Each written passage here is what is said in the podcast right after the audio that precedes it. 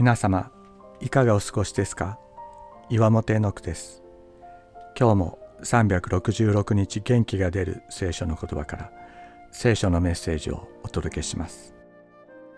1月25日生きている者にも死んだ者にも私たちは神の愛と恵みを自分の目が見えるところに限定してしまう傾向があるように思います。自分が見えるところで何か良いことがあるとやっぱり神は愛だよなと思い不幸があると神は不公平だと思います。また私たちは生きている者にしか神の恵みは届かないかのような錯覚にとらわれることがあります。自分が知り得ないところで行われている神の技を信じることが難しいのです。しかし聖書は生きている者にも死んだ者にも見恵みを惜しまれない主と告白しています。人が知り得ないところでも神は惜しみない恵みを注ぎ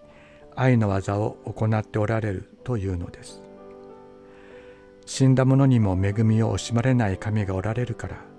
人に忘れられ絶望の中で死んでいたような私も救われました。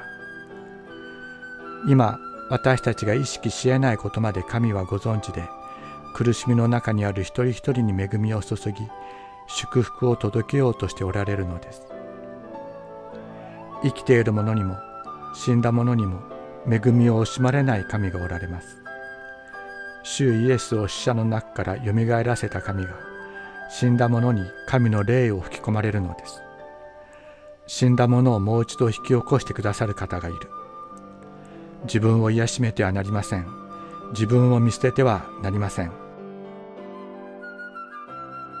キリストは死んだ人にとっても生きている人にとってもその主となるために死んでまた生きられたのです。ローマ人への手紙14章9節。